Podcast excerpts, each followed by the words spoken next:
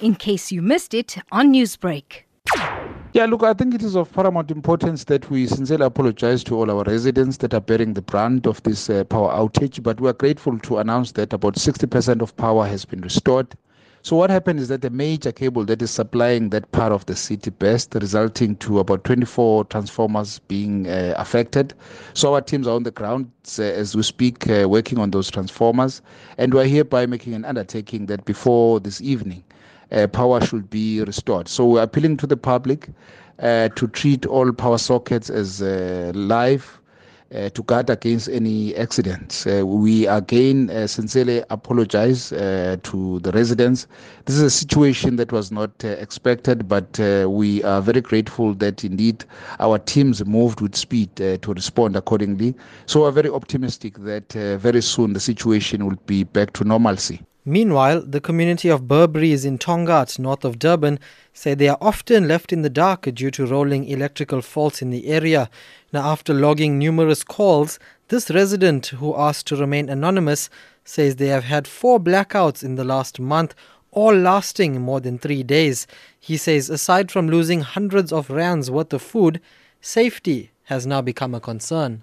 More than 36 hours ago, the electricity went off. This is not the first time this has happened. In the last month alone, it's gone off at least every weekend. Generally on a Friday it goes off and we only get restoration of power on a Monday. When you call the call center, you can hold on for sometimes up to half an hour, 45 minutes, and you know, you're not able to speak to anyone. Yes, what exactly do. has been the feedback that you've received thus far? What are they saying are causing uh, these outages in the area? The one time they said there was a fuse apparently that was broken and didn't have stock of it. And I don't know from where they miraculously managed to procure a fuse and, you know, actually put it in.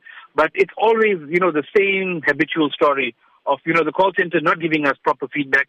The technicians that are going out on site not actually knowing, you know, what's actually the cause and why is it actually repeating itself so many times. But one of the excuses is that there's, you know, aged infrastructure. We were promised uh, about two or three weeks ago uh, they put up huge notices and signs that, you know, for a, a, a day or day and a half, they're going to replace the substation.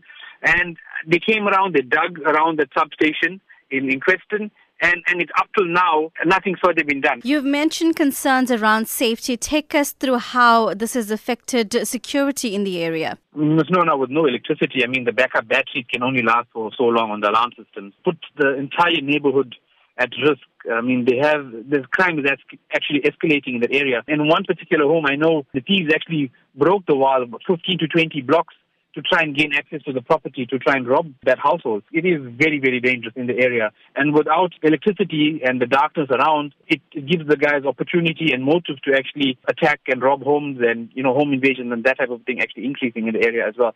You have told Newsbreak that uh, one of the other concerns is around food and the loss of food because of the prolonged outages. Uh, what can you tell us about this? With COVID and, you know, the financial impact on households, it's quite sad because, I mean, food's now You've got to throw it away, and you can't purchase and, and have stock on hand. So you've got to live for the day, which is you know exorbitant prices because I mean if you buy stuff and you keep it you know in bulk, then you know you can actually use that over a period of time. And now with COVID as well and limiting movement, it becomes it has a knock-on effect on the entire community. Newsbreak, Lotus FM, powered by SABC News.